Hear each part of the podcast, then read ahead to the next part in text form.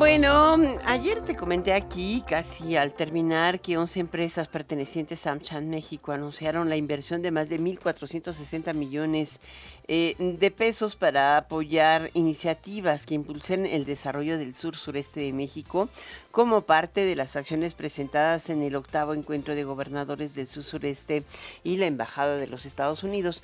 Hoy vamos a hablar justamente de eso con Pedro Casas Alatriste, vicepresidente y director general de AmCham México. ¿Cómo estás?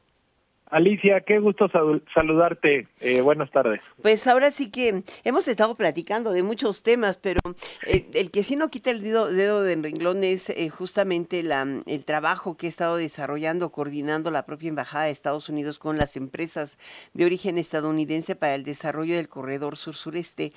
Y, pues no nos parece tan extraño que de pronto algunas empresas, inclusive chinas, no americanas, estén buscando instalarse en esta zona para las redes de proveedurías y empresas hacia grandes consorcios americanos.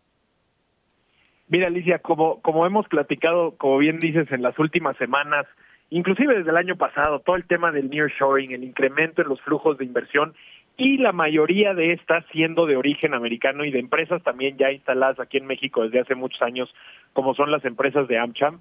Y en ese sentido, y como también te lo he repetido, esta vez no podemos caer en el error de nuevo de olvidarnos del sur sureste. Si queremos que Norteamérica sea la región más competitiva del mundo, tenemos que todos y todas las regiones del país ir hacia adelante.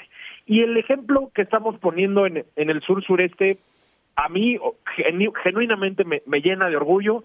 El año pasado, hace menos de un año, hace 10 meses anunciamos una inversión de 600 millones de pesos.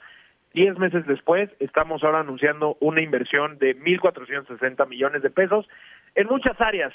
Eh, eh, habilidades digitales, inclusión con herramientas financieras, eh, apoyo a comunidades indígenas, temas logísticos, temas de energía, temas de infraestructura en, en telecomunicaciones, en fin, grandes impactos, eh, 45 mil MIPIMES impactadas de manera positiva. En fin, eh, lo que queremos decir con esto es que las empresas americanas que llevan años, algunas hasta siglos aquí en el país, seguimos invirtiendo en toda la República, incluido el sur sureste. Ahora, esta inversión está particularmente dirigida a impulsar la conectividad y la economía digital, evidentemente, ¿no? Eh, decían que iban a impactar a poco más de 13, ¿qué son? Este, 13 mil personas, o si mal no recuerdo, o haberlo leído. Un, millón setecientas mil. Un millón setecientas mil, pero decían 13 mil mujeres. Correcto. Ah, 13 mil novecientas mujeres o 13. A ver, cuéntanos esas cifras, porque vale la pena. Sí, mira, el, tenemos, digamos, analizamos todo el impacto y, y vemos un, un beneficio directo a 1.7 millones de personas. Muchas más de, de 13 mil son mujeres, pero para 13 mil 900, casi 14 mil, son programas dedicados específicamente a mujeres, desarrollo de habilidades eh, digitales, incorporación a, a carreras STEM, eh, desarrollo de la fuerza laboral, inclusión de, sus MIPIMES a las cadenas globales de valor, especialmente para mujeres. Asimismo, hay algunos proyectos enfocados para jóvenes.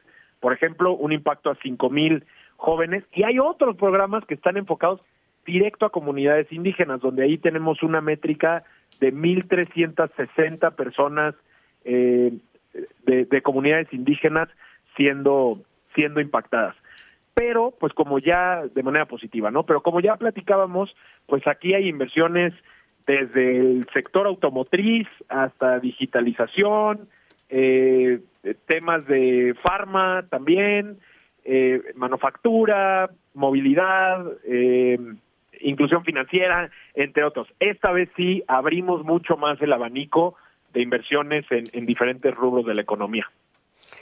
Ahora, en, en el caso particular del sureste han sido muchas inversiones. Llevan casi dos años trabajando en American Chamber, ¿no? Es correcto. Ahora, ¿cuánto acumulan ya? O me vas, me mandaste una bola curva. No tengo la sumatoria.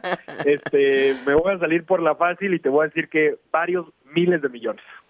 Sí, en varios miles de millones de pesos. Pues sí, evidentemente, es que llevan mucho tiempo ya trabajando. Si son ocho encuentros de gobernadores, eh, me acuerdo que el primero eh, facilitó eh, aunque no se considera muy sur-sureste, la reubicación de la planta de, Constellation Brands. De Constellation Brands, exactamente, en Veracruz, ¿no? Porque fue con lo que el primer gran encuentro con gobernadores donde se empezaron a ver este tipo de, de trabajos.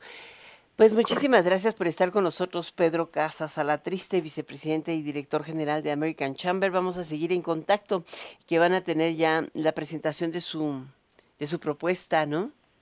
Claro, sí, sí, sí. Aquí traemos todos los temas, Alicia. Muchas gracias por, por el espacio. Eh, seguiremos hablando de nearshoring y propuestas de qué y cómo maximizar el potencial de México y de Norteamérica como la, la región más competitiva del planeta. Esos son nuestros objetivos y estamos todos los días trabajando para eso. Pues sí, y otros temas más relacionados con, con temas que son cruciales, como este el pirataje de mercancías, ¿no? También está a todo lo que da. Muchísimas gracias. Yo espero con ansias el reporte, Pedro. Claro que sí, con gusto te lo comparto, Alicia, y, y para toda tu audiencia también. Muy bien, gracias. Hasta pronto. Saludos.